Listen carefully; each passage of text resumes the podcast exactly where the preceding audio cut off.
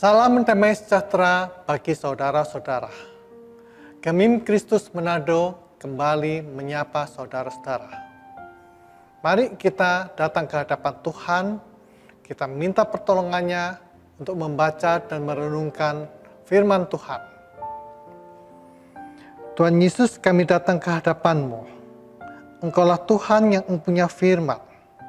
Kami mohon kuasamu Tuhan menolong setiap kami ketika kami membaca dan merenungkan Alkitab firman-Mu. Pakailah hambamu di dalam menyampaikan renungan. Kami berdoa di dalam nama Tuhan Yesus. Amin.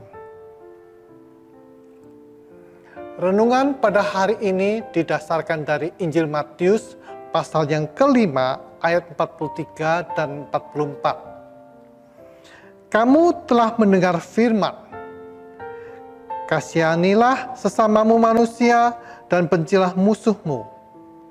Tetapi aku berkata kepadamu, kasihilah musuhmu dan berdoalah bagi mereka yang menganiaya kamu. Saudara-saudara, toxic people atau toxic person adalah istilah untuk seseorang yang beracun atau yang sifatnya uh, pribadinya suka menyusahkan orang lain atau merugikan orang lain.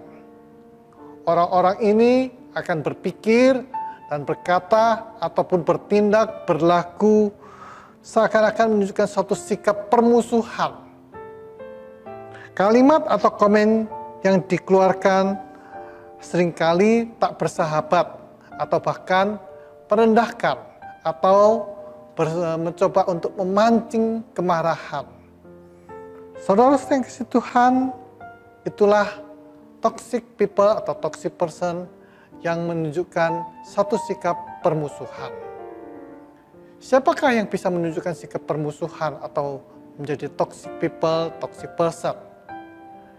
Bisa jadi orang lain kepada kita orang lain yang sebagai toxic people, toxic person terhadap kita.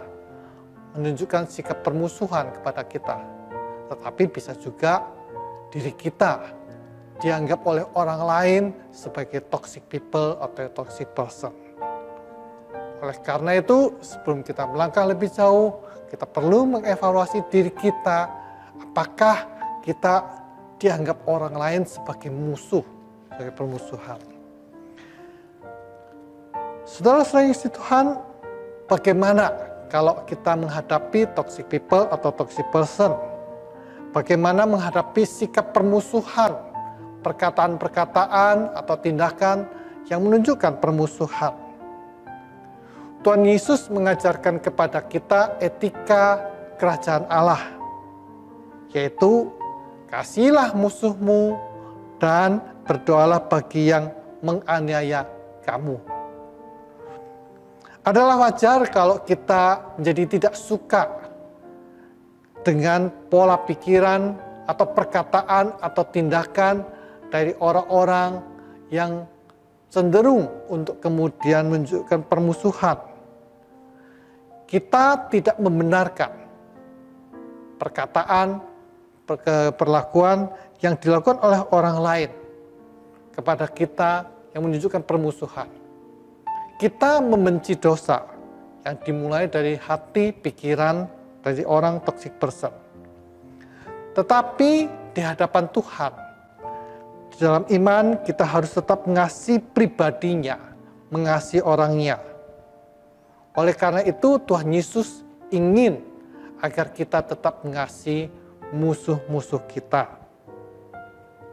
Apabila ada orang-orang yang iri hati, yang tidak suka dengan saudara-saudara, yang menunjukkan permusuhan kepada saudara.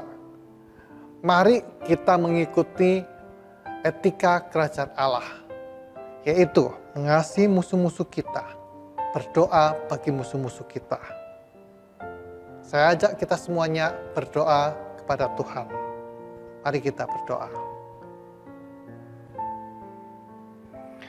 Tuhan Yesus di hadapanmu, kami datang, ampuni kami bila kami dianggap menjadi musuh oleh orang-orang lain. Ajar kami untuk juga mengevaluasi diri kami, perkataan kami, perilaku kami yang menyusahkan, merugikan orang lain. Ya Tuhan Bapa surga, kami juga datang ke hadapan-Mu Tuhan, membawa orang-orang lain yang perkataan, perilakunya menunjukkan permusuhan kepada kami. Tuhan ajar kami untuk mengampuni mereka. Hati kami terbuka kepada mereka supaya mereka bisa mendapatkan anugerah dari Engkau. Terima kasih Tuhan Yesus. Berkati hidup kami, berkati karya pekerjaan yang Tuhan percayakan kepada kami hari ini. Dan biarlah kami semua menjadi berkat bagi orang-orang sekitar kami. Kami berdoa di dalam nama Tuhan Yesus. Amin.